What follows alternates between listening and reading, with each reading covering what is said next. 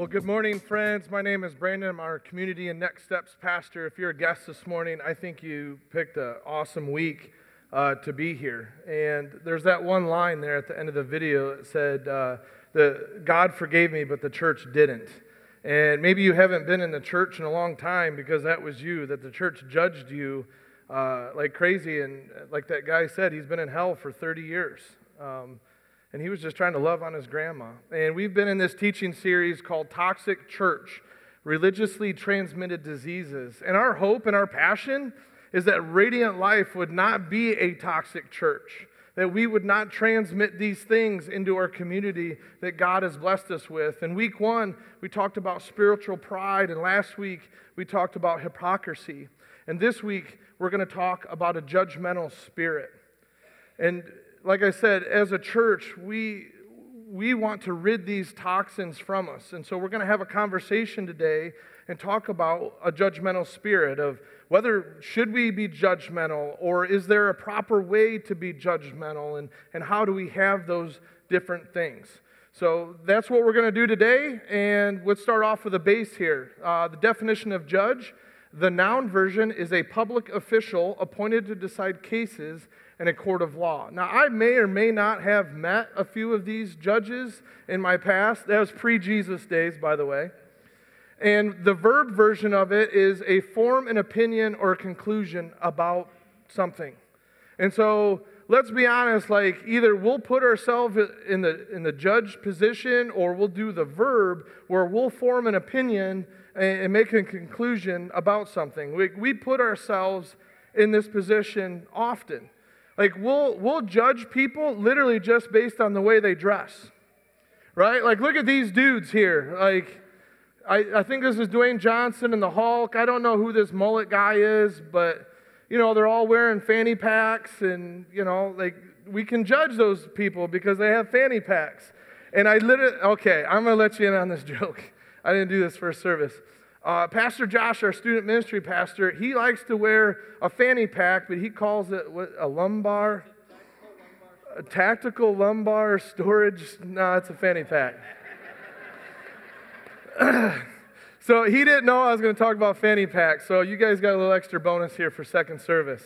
But we'll, we'll judge people based on just their appearance. Like, look at this guy. Like, he's a little different than a lot of people around in the Sturgis area, right? Like, uh, like he would probably get judged, and I wouldn't judge him. I mean, his torch made out of beer cans that might cause some concerns, but we could like, we we can make judgments based on people's appearances.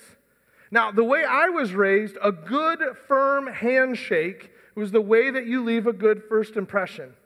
Hey, why don't everybody give a handshake to your neighbor right now? Just a nice, firm, not too hard, nice, firm handshake. Yeah. So when I was a little guy, my dad, he taught me that you have to have a nice, firm handshake, especially when you shake another man's hand. And you back off just a little bit on the firmness with the ladies. So he taught me this. I was in the car with him, and we're getting ready to go inside and meet his friend. He's like, I want you to squeeze his his hand as hard as you can, because I was just a little guy, so it wasn't going to be that much. And I remember that guy said, "Well, that's a nice firm handshake." So I will judge the snot out of you if you just give me that little limp hand thing where you don't squeeze. I, I will judge you based on your handshake. In fact, someone earlier they didn't handshake me. We'll we'll. Uh, We'll make judgments on sports teams, will we not? Right? Like if you're on this side, you're, you're on Michigan's side, you will judge the snot out of the Notre Dame people, and Notre Dame people will judge them. And then you throw little brother in here with Michigan State, and we'll judge all three of each other like crazy. And that's just right here in Radiant Life. Like we'll judge people, like we'll see their jersey and like they don't know what's going on. Like we'll make, we'll make judgments, right? We'll make judgments on music. Like, oh, you listen to country music? That's not music. Or you listen to that rap music? That's not, that's not music. Like, we'll make judgments based on music. And just so it's stated publicly, like, I don't think that opera is music. I'm just saying, I like the rest of it. That's just my opinion. But we'll, we'll go into a place and we'll make a judgment based on someone on the way that their makeup is. Like, we'll see that the way that their makeup is on their face. How many people know the Drew Carey show? Yeah, all right. So, yeah, this is Mimi from the Drew Carey show. For you young people, just Google that, you'll figure that out. But yeah, we'll make judgments just based on the way people will put their makeup on, like kind of clownish in a sense there. But she has some very definitive lines here. I'll give her credit on that. But we just, we make judgments, right? I mean, we'll make judgments on the way that people vote. And I can tell you, friends, that Jesus is not a Republican and he's not a Democrat, but we will judge other people based on how they vote. And so we will put ourselves in the noun and we'll go verb it on other people based on the way that they vote. And so we're going to have a conversation today and we're going to go into Matthew chapter 7. So if you brought a Bible, you can flip to Matthew 7. If you have a digital device, uh, go to the YouVersion Bible app. There should be a live event happening right now. All the scriptures are going to be in there. You'll be able to add your notes and save those for later. But we're, we're going to look at this one little nugget in a greater sermon that Jesus is teaching. And it's all about judgment and judging others. And we're going to unpack this thing. And, and Lord willing, if, if we do a good job today, we'll be able to walk out of here having a better understanding of judging others or how to judge others or should we judge others. That's the hope for today. So let's get right into it. First verse. Do not, read this with me, judge, or you too will be judged. Okay? Pretty black and white. For in the same way you judge others, you will be judged. Okay? Okay? And the same measure you use, it will be measured to you. So Jesus is very black and white right here. He's saying, don't judge others, or you're going to be judged. And depending on how harsh you were with this person when you judge them, that same measure is going to be used against you. And that seems super black and white. Like, I, I think I could walk away, we could bring the praise team up, sing a song, and we could go home. But Jesus tells this story or a parable or an analogy to help us really understand what this whole concept is. And here it is. So, why do you look at the, read this with me? speck of sawdust in your brother's eye and pay no attention to the plank in your own eye. Okay? How can you say to your brother, Let me take the speck out of your eye, when all the time there's a plank in your own eye? You hypocrite. We talked about a hypocrisy last week. First, take the plank out of your own eye, then you will see clearly to remove the speck from your brother's eye. Now, I think Jesus um, took this story or this analogy from some of his upbringing. His earthly daddy, Joseph, was a carpenter. And so I think he's taking this story from some of his carpentry uh, life background. And so you're probably wondering okay, maybe I'm starting to see with the sawhorses and two by fours. We need a demonstration for us to understand Jesus' parable. So I need two volunteers to come up here, and the winner is going to get a Five Lakes gift card for winning what I haven't explained what we're doing yet. So I need two volunteers. First two up here. Frank's up here. You got this, Mason. Okay, so what's going to happen for us to uh, hand this uh, five Lakes card is you will see that there's one of these um, old school saws here. Uh, I use electric, but you guys are going to use these. And the first person to cut a chunk of any of the 2 by 4 off and have it hit the stage will be the winner of the Five Lakes card. Does that make sense? Clear? Okay. So, this part of the audience, I want you to cheer Frank on. You want him to win. You want him to cut that off. You, audience over here, you're going to cheer Mason on and you want him to beat the old guy, right? Because we believe in this next generation. Love you, buddy. All right. You guys ready? You can get your saw, you can position the board however you want to do it, but the first chunk that you cut off that hits the floor, that'll be the winner, okay? He's getting ready. Are you ready? I want to wait till you're ready. Okay? Are you ready? Okay. Audience, count down with me. Three, two, one, go.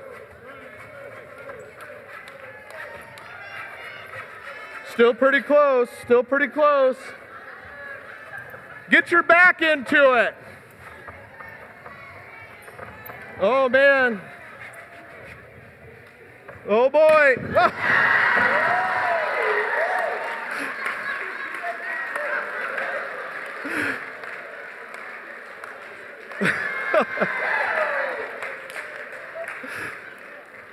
oh, man.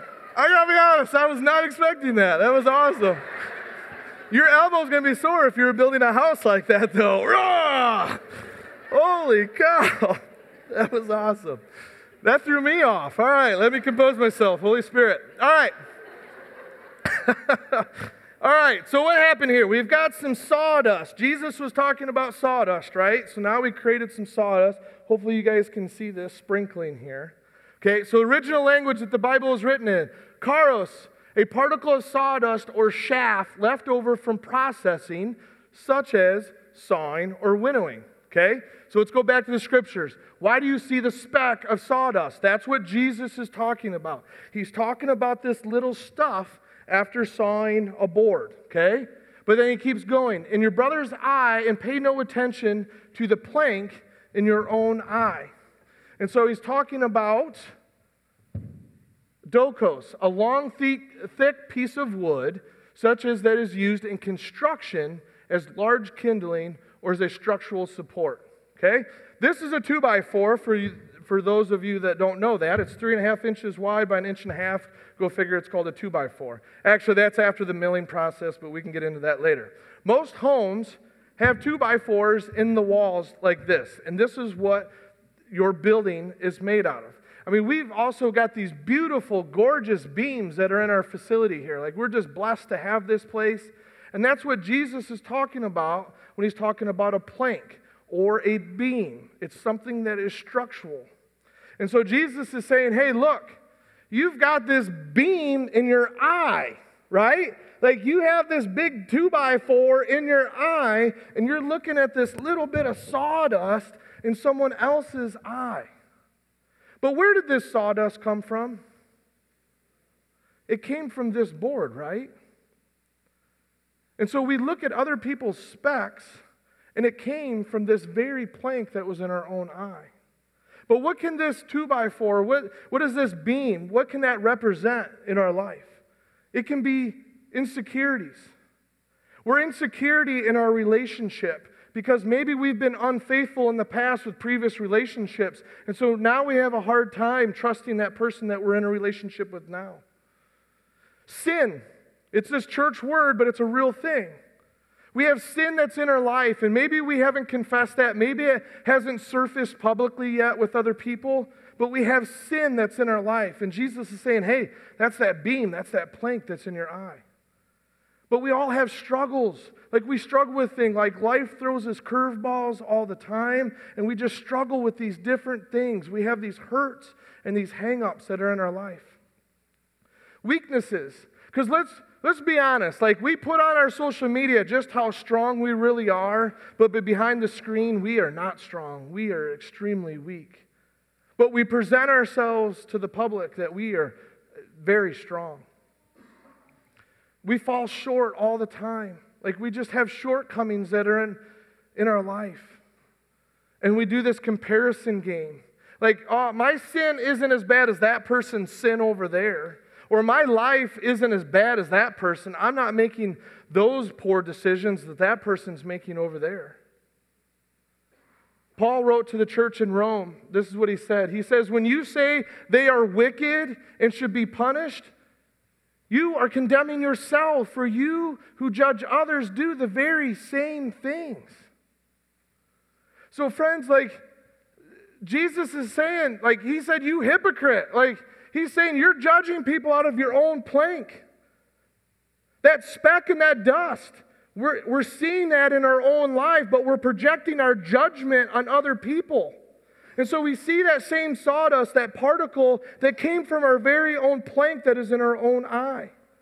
Pastor John Course, Courson said it like this I find this fascinating because the words Jesus used imply that the speck, the splinter I see in my brother's eye, is of the same exact material as the beam in my own eye, only smaller in dimension. That's why I can spot certain sins in other people very easily.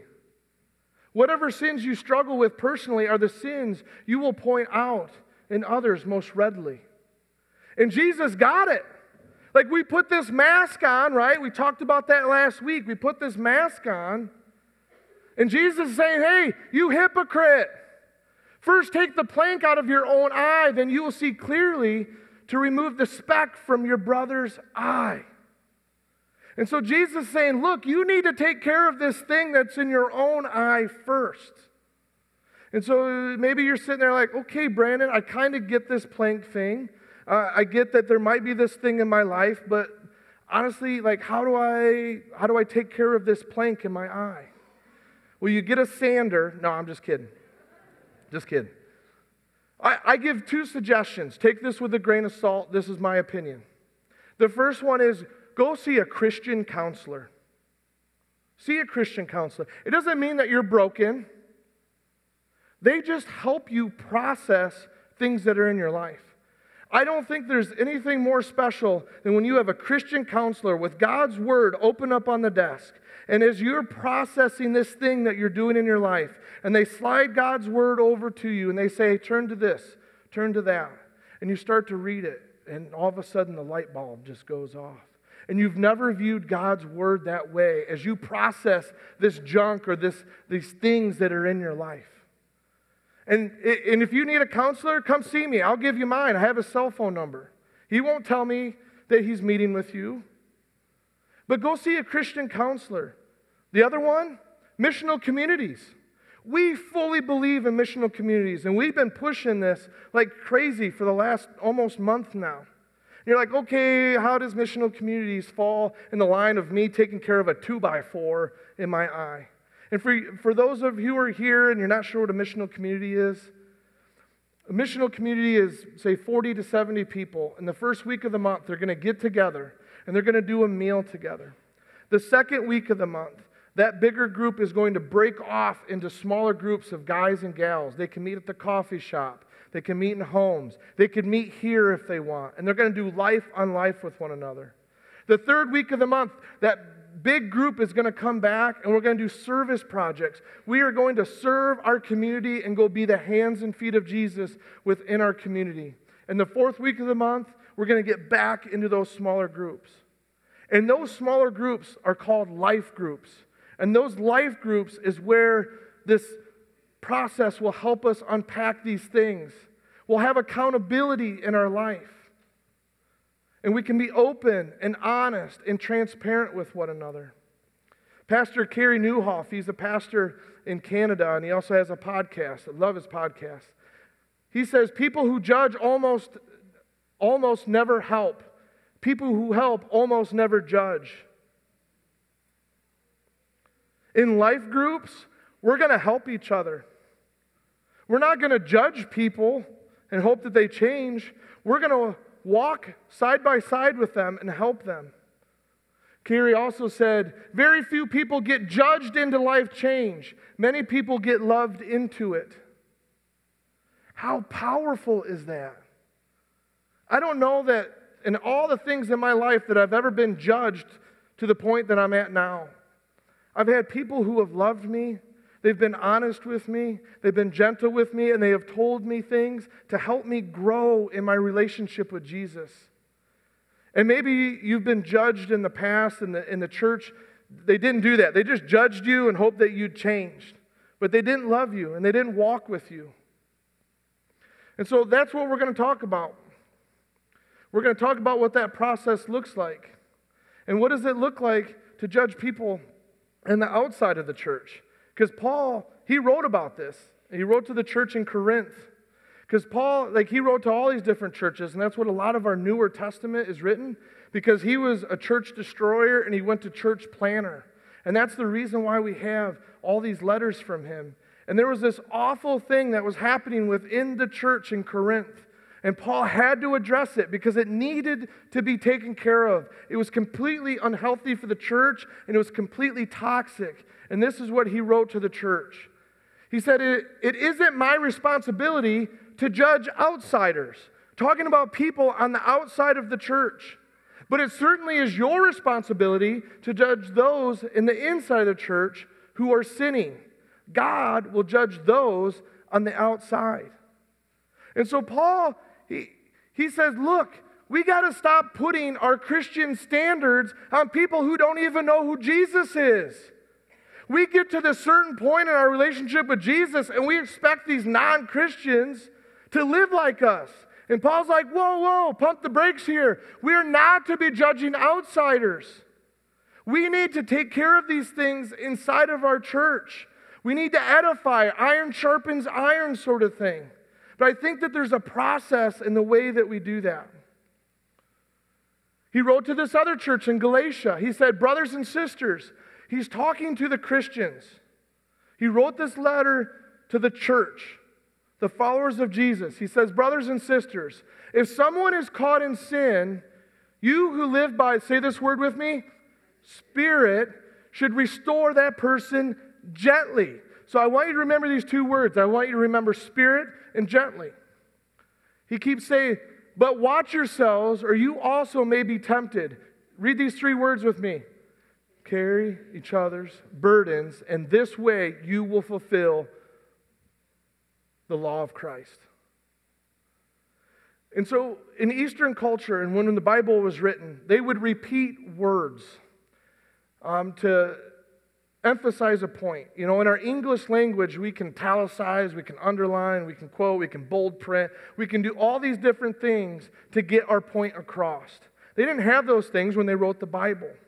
And so they repeat these words to emphasize a point. And Paul's like, hey, look, guys, if you're going to look at this other person's uh, sawdust out of your own plank, maybe you ought to deal with your own plank first. And then let's go be gentle in the way that we do it. Because he said, walk by the Spirit. Now, what's awesome about the paper Bibles is you can see an overview of what the letter's going on, and sometimes you kind of miss that when you're scrolling. And so, right before that portion of scripture that we read, Paul talks about the fruits of the Spirit. So let's read about the fruits of the Spirit. But the fruit of the Spirit, there's Spirit again, is love, joy, peace, forbearance, kindness, goodness, and faithfulness, gentleness, and self control. Against such things, there is no law. And so, if we're going to have a conversation with someone, if we're, if we're going to judge them, and there's this thing that is happening in their life, Paul's saying you need to be walking in the Spirit and you need to be gentle on how you do it. And so I think there's appropriate ways that we can have tough conversations with people. The problem is, and the way that the church has been toxic is, we have these tough conversations with people who aren't even following Jesus. Or we judge the snot out of the people inside the church, and we're, un- and we're not being gentle about it, and we're unwilling to walk with that person. Shame on us, church. There's this story towards the end of Jesus' life, and it's in the upper room. And if you've been in the church for a while, it's the Last Supper. And the disciples came into the upper room, and Jesus said, Hey, your feet stink. You guys are dirty. Go take a bath. He didn't say that. He didn't say anything. He walked over to them. He knelt down and he washed their feet. He didn't judge them. So, friends, I want us to leave today with a question and hopefully an action step this morning.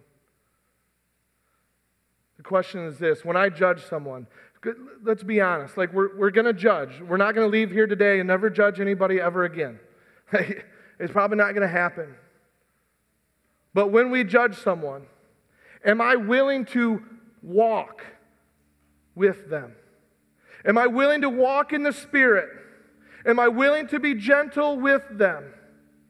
And walk with them as they go through this journey, this thing that they're wrestling with. Because let's be honest, there are these struggles that are in our life, there are these addictions that grip our lives. And what good is it to do to stand over here and say, Get your crap together? It doesn't do any good. Are we willing to come side by side and walk with this person, pray with this person? Are we willing to walk and be gentle with this person and help them get through this thing that they are struggling with?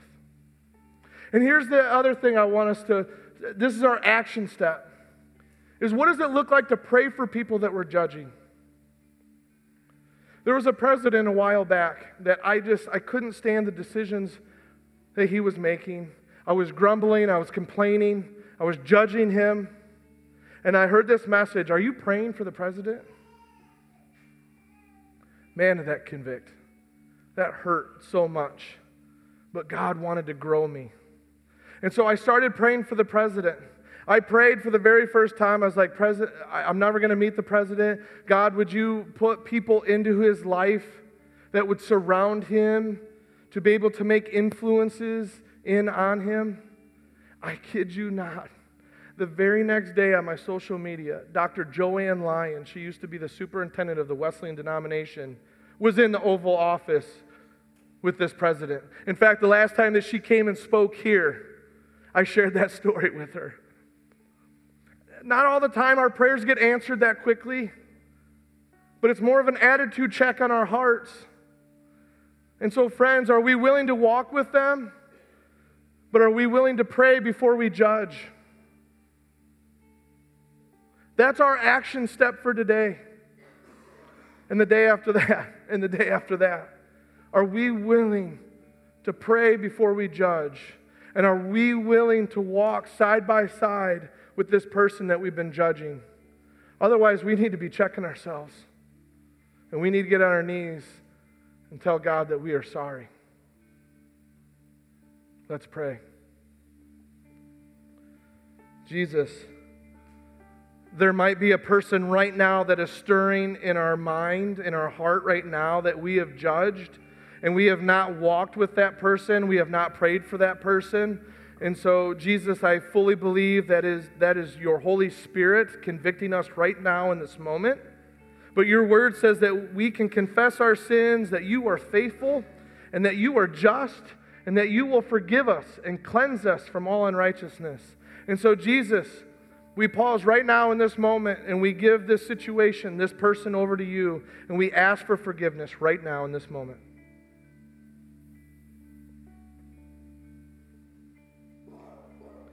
Thank you for forgiving me.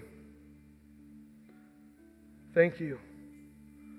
Lord, I pray that we as a body, radiant life, would not be toxic, that we would be passionately in love with you, and that we would shine the light, your message, this hope that we have to our community, and that lives would be transformed. And Lord, you've been doing crazy things here at Radiant Life, and we give you the praise and the glory for all of that. But Lord, would you continue to work in our hearts as we get in that everyday grind? this week. It's in Jesus' name I pray. Amen. We're going to receive our tithes and offerings this morning. If you're a guest this morning, like I said, I'm so glad that you are here. At the bottom of that handout is a connection card. If you'd fill that out and just go to our cafe, free drinks for you and your family. We even have a little gift bag to show our appreciation that you are here because we feel like that's a divine appointment that you came this morning. We are part of a church that has made God first in their life, and that's how we worship through our tithes and our offerings. And we trust that God will continue to provide for our needs. I'd like to pray for our offering now. Jesus, you have been transforming lives. There's a number of 468 on the back wall of people who have come into relationship with you for the very first time, and we give you the praise. We give you all the glory of what you are doing in people's lives. And so, Lord, we ask for wisdom and discernment on this offering to advance your kingdom and that your will would be done with it. We give you the praise, honor, and glory. In Jesus' name, amen.